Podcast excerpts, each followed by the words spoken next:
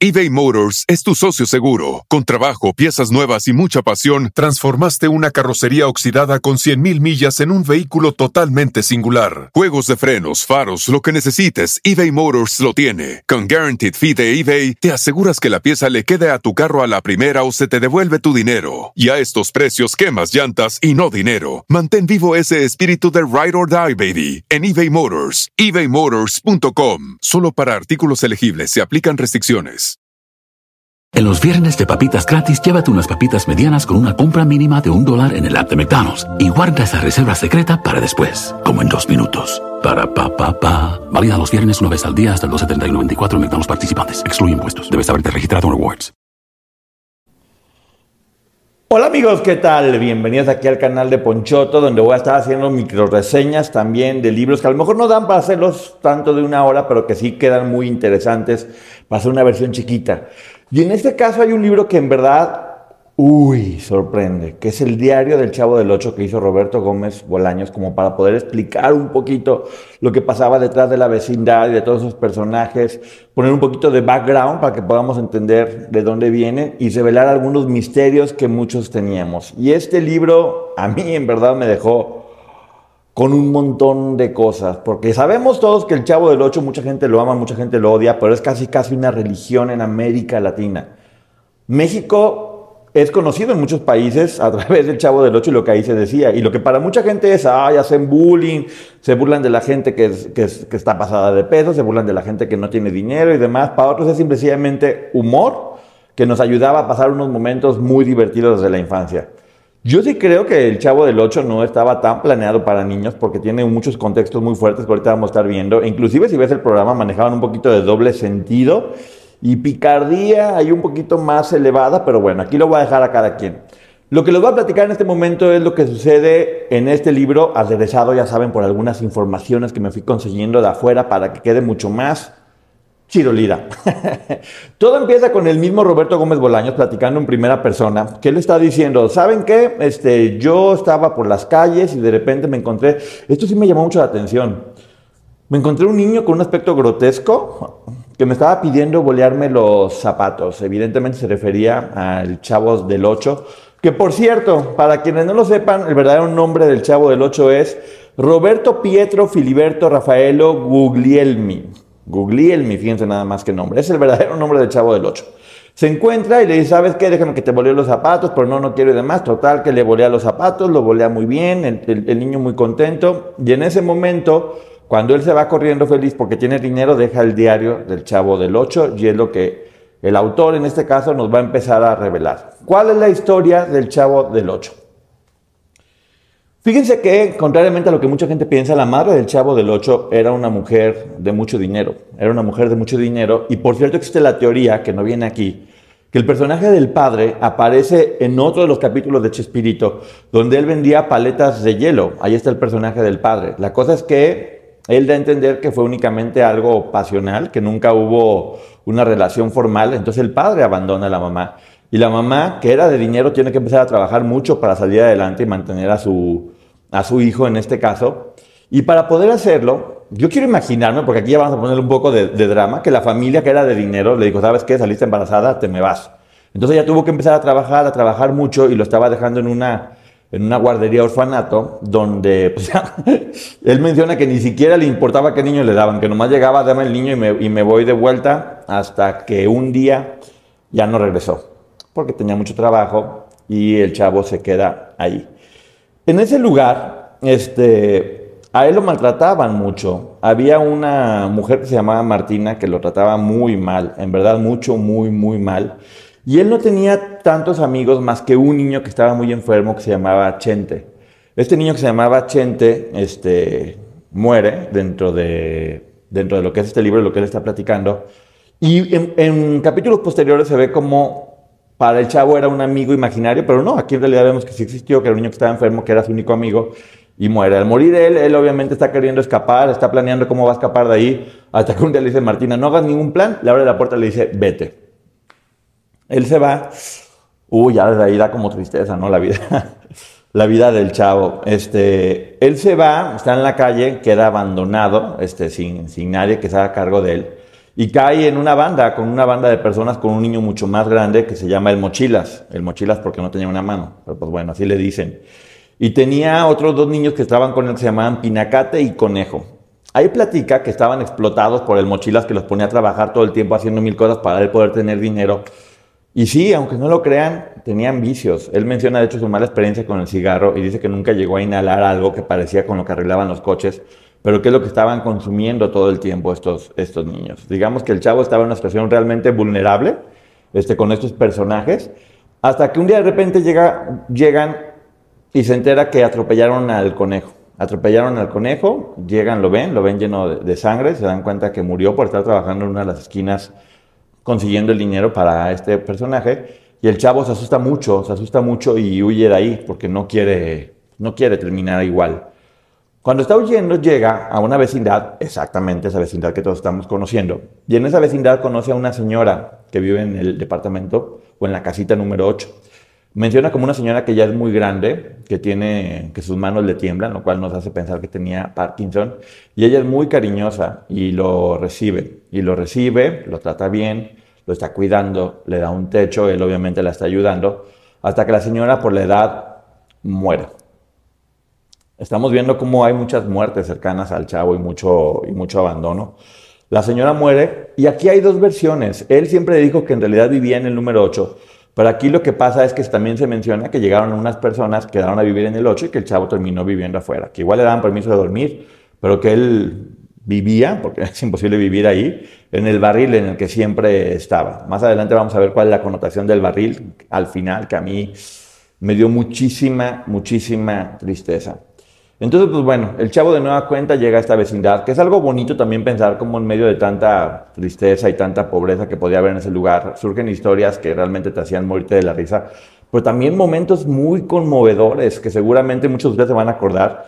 Yo, sin duda, lloré, en verdad lloré el día que lo acusan de ratero, que lo van a expulsar. E, es el capítulo más triste que ya no me quiero ni acordar porque me pongo muy, muy triste.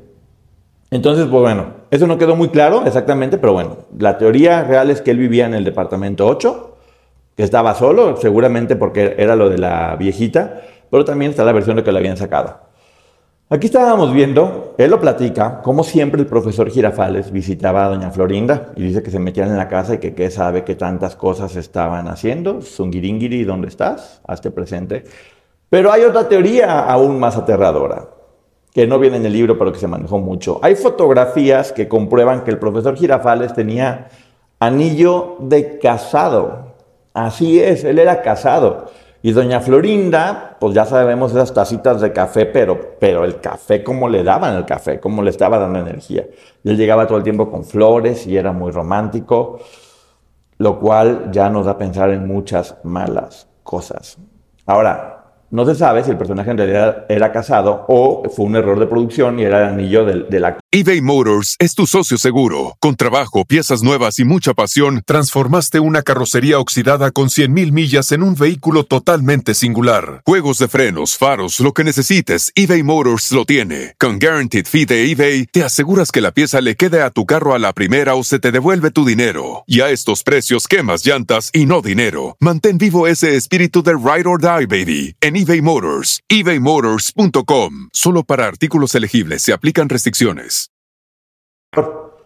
Yo soy muy mal pensado, quiero pensar que sí era casado.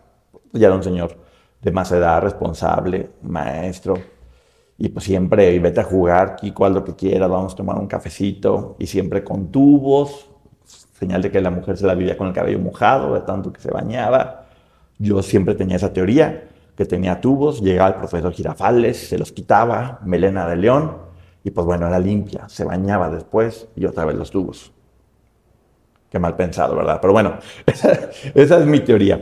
También pinta a la chilindrina como un personaje realmente pesado y desagradable. O sea, en verdad no crean que, o sea, si era media mula, de hecho era un personaje que fue bastante, bastante querido, pero yo creo que tiene mucho que ver con el enojo que le causó que María Antonieta de las Nieves se quedara con el personaje. Entonces dijo, se lo va a quedar, déjame acabo con él y lo pinto como de lo peor a esta niña. Esta niña es sangrona, esta niña hasta, hasta mala entraña, de hecho, ¿eh? lo cual no sé si sea tan bueno, pero bueno, si él solo quiere destruir lo que considera que son sus, sus personajes o sus creaciones, yo creo que no está bien, pero bueno, aquí en este libro, la chilindrina no queda tan bien parada.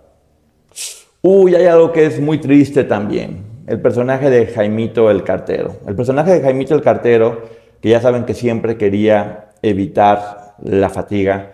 Aquí te menciona cómo llega a una edad adulta sin trabajo, pasándola muy mal de dinero y muy enfermo, en verdad muy, muy enfermo. Tan enfermo que ya no podía valerse por sí mismo. Tiene que vender, de hecho, su, su bicicleta para poder comprar medicamentos, este, y el chavo está muy preocupado, está muy preocupado porque se da cuenta que ya no tiene dinero y la chilindrina, que te digo que aquí la pintan casi casi como una bruja, lo convence de que puede sembrar una moneda que se ganó trabajando para que de ahí surja un árbol, haya mucho dinero y pueda ayudar a don, a don Jaimito. El chavo está muy, muy emocionado este, con la idea de poderlo ayudar porque sabe que está sufriendo mucho, hasta que un día llega a su departamento y se lo encuentra muerto. Se encuentra muerto a, a don Jaimito y creo que algo que algo que está bonito es que lejos de pintártelo como algo de terror o algo frustrante y traumante para él, lo que dice el chavo es, ahora sí al fin va a poder evitar la fatiga. Pero no deja de ser muy triste que este personaje que tanta gente queremos esté ya terminado de una forma tan triste, solo, enfermo, sin dinero. ¡Ay, chavo! Roberto, ¿por qué escribes estas cosas que hacen que uno quede bastante, bastante triste? También hay, una historia del chavo que le gustaba mucho, quien realmente le gustaba a una niña que se llamaba Patty, y de ahí te pone a la chilindrina como que era bastante, bastante celosa. Patty era esta, esta, esta niña bonita, hasta como de dinero, que de repente se va y también lo abandona y tiene su vida.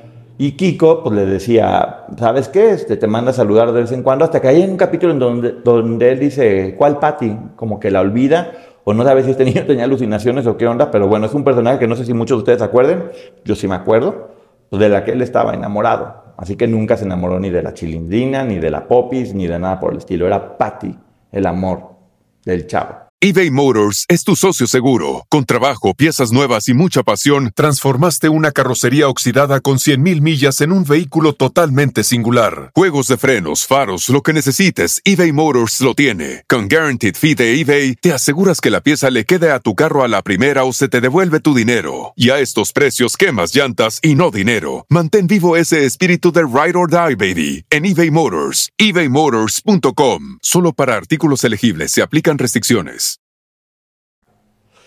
Ay, otra cosa también era como que da a entender que el profesor Girafales estaba medio sordo, porque él decía que, escuchaba mucha contaminación auditiva, lo cual puede ser un poquito de, tinnitus o acúfeno, este, que no escuchaba muy bien y, es una característica que, que, pues bueno, ya sabemos que siempre todo el mundo empezaba a gritar y que no lo pelaba en clases o algo por el estilo. Entonces, un guiño de lo que pudo haber sido la situación con el profesor Girafales.